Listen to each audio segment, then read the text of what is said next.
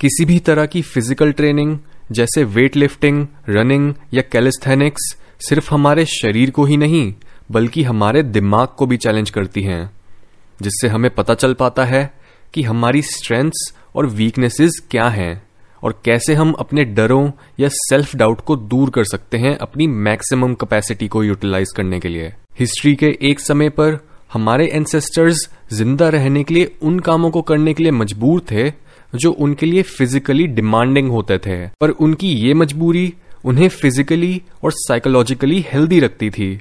यानी एक्सरसाइजिंग का असर हमारी थिंकिंग पर भी पड़ता है। लेकिन आज के टाइम पर ज़्यादातर लोग एक स्ट्रिक्ट एक्सरसाइज रूटीन का ये मेंटल एस्पेक्ट इग्नोर कर देते हैं। पर अपने आप को फुली डेवलप करने के लिए ये प्रैक्टिस बहुत यूजफुल साबित हो सकती है। फ़िज़िकल ट्रेनिंग की मदद से आप अपने आप को मेंटली टफ बना सकते हो और जिम से ली गई इस विजडम को बाहरी दुनिया में अप्लाई कर सकते हो। बॉडी साइकोलॉजी की इस नॉलेज को अमेरिकन साइकोथेरेपिस्ट एलेक्जेंडर लोएन ने पॉपुलर बनाया था। उनके हिसाब से हमारा दिमाग अपने आप को एक्सप्रेस करता है हमारी बॉडी में होने वाली मूवमेंट्स के थ्रू और तभी अपनी मूवमेंट्स पर ध्यान देने का मतलब है अपने दिमाग पर ध्यान देना।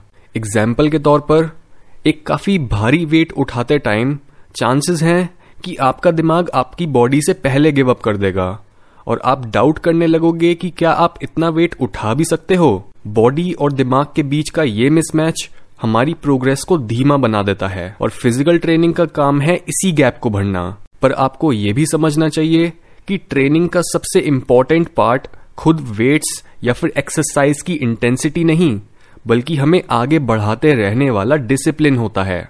अपने आप को हेल्दी बनाने के लिए और एक बेहतरीन बॉडी हासिल करने के लिए आपको रोज अपनी बॉडी और अपने माइंड को पेन सहने के लिए फोर्स करना होता है। आपको पता होता है कि अगर आपने अपने गोल्स तक पहुँचना है तो आपको अपनी क्रेविंग्स लेजीनेस या टेम्पटेशंस को सेक्रीफाइस करना होगा। इस तरह से हम अपने डिसिप्लिन को एक्शन में कन्वर्ट करते हैं और साइकोलॉजी में भी सेक्रीफाइस काफ़ी डीप सिग्निफिकेंस रखता है। क्योंकि जब भी आप अपने गोल्स को उनकी वैल्यू के हिसाब से रैंक करते हो तब आप अपने कई गोल्स को दूसरे गोल्स के ऊपर प्रायोरिटाइज करते हो, जिसकी वजह से लिस्ट में सबसे नीचे आने वाले गोल्स के पूरा होने के चांसेस सबसे कम हो जाते हैं, और ये सेक्रीफाइस बेस्ड होता है उन गोल्स की अपॉर्चुनिटी कॉस्ट पर। यानी, जब आप विलिंगली ये बोलते हो कि आप अपनी फिजिक की डेवलपमेंट को वैल्यू करना चाहते हो बजाय जंक फ़ूड खाने या फिर रात को देर तक जागने के तो आप बेसिकली अपने प्रेजेंट के मज़े को पोस्टपोन कर देते हो अपने फ्यूचर को बेहतर बनाने के लिए। इस तरह से फ़िज़िकल ट्रेनिंग आपको सिखाती है कि एक हायरार्की बनाकर एक वैल्यूड गोल की तरफ़ कैसे बढ़ा जाता है। इसके साथ ही जब भी आप जिम में एक वर्कआउट रूटीन को फॉलो करते हो, तब सबकॉन्शियसली आप उससे भी कई चीज़ें सीखते हो। सबसे पहले आपको ये समझ आता है कि कैलकुलेटेड रिस्क कैसे लेते हैं। क्योंकि जब एक वर्कआउट प्लान आपको बताता है कि आपने एक पर्टिकुलर दिन पर एग्जैक्टली exactly कितनी इंटेंस ट्रेनिंग करनी है, या फिर बार पर कितना वेट लगाना है, तब आपके पास एक टारगेट नंबर होता है, जो ना तो इतना आसान होता है कि आपकी स्ट्रेंथ और मसल ग्रो ही ना हो, और ना ही वो वेट इतना मुश्किल होता है कि आपको चोट लग जाए। डाउएस्ट फिलोसफी इस तरह के रिस्क को सबसे ऑप्टिमल रिस्क मानती है, क्योंकि अपनी बॉडी को उसकी लिमिट्स तक पुश करते टाइम आप केओस और ऑर्डर के बीच में झूल रहे होते हो। ये बैलेंस हमारी बॉडी में सबसे ज़्यादा चेंज लाता है और चोट लगने के चांसेस को कम रखता है। इसके साथ ही जिम में आपकी प्रोग्रेस आपकी फ़िज़िकल अपीयरेंस के अलावा आपके बढ़ते हुए पर्सनल बेस्ट या फिर पर्सनल रिकॉर्ड से मेजर करी जाती है। एग्ज़ाम्पल के तौर पर, अगर आप आज 100 किलो वेट उठा रहे हो और ये आपकी मैक्सिमम कैपेसिटी है तो अगली बार आप कोशिश करोगे कि आप इस नंबर को बढ़ा सको और अपने पर्सनल रिकॉर्ड को तोड़ सको। ये प्रैक्टिस आपको साइकोलॉजिकली सिखाती है कि आप अपने आप को दूसरों से कंपेयर करने के बजाय खुद से कंपेयर करो कि आप कल क्या थे और आज क्या बन चुके हो। क्या आपकी कैपेबिलिटीज बढ़ रही हैं या फिर कम हो रही हैं? ऑलमोस्ट हर जिम जाने वाला इंसान ये बात जानता है कि उसका सबसे बड़ा कंपटीशन वो खुद ही है। क्योंकि अगर आप खुद को दूसरों से कंपेयर करने लग गए तो आपको कोई ना कोई अपने से ज़्यादा स्ट्रांग बल्कि लीन या फ्लेक्सिबल हमेशा मिलेगा।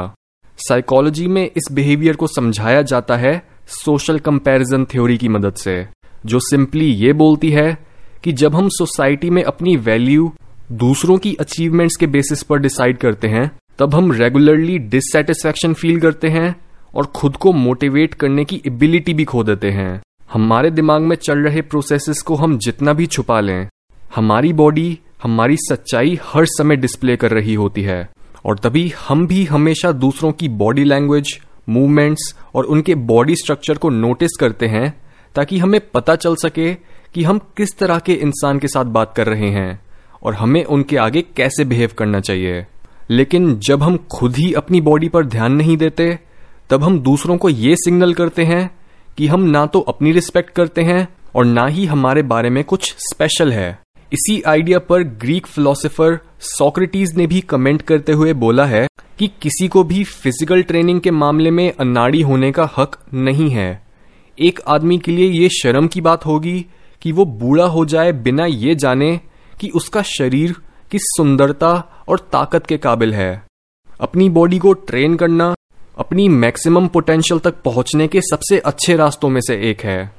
जैसे जैसे आपकी मसल एंड्योरेंस या फ़िज़िकल स्ट्रेंथ बढ़ती है वैसे वैसे आपकी साइकोलॉजी भी चेंज होने लगती है और आप हर अगले चैलेंज को लेकर ज़्यादा कॉन्फिडेंट फील करने लगते हो। हर इंसान अपनी बॉडी को एक आर्टिस्ट की तरह तराश कर अपनी हाईएस्ट पोटेंशियल को शीशे में उभरते हुए देख सकता है। ये सुंदरता है फ़िज़िकल ट्रेनिंग की, और जैसा कि नीचा ने कहा था। There is more wisdom in your body than in your deepest philosophy.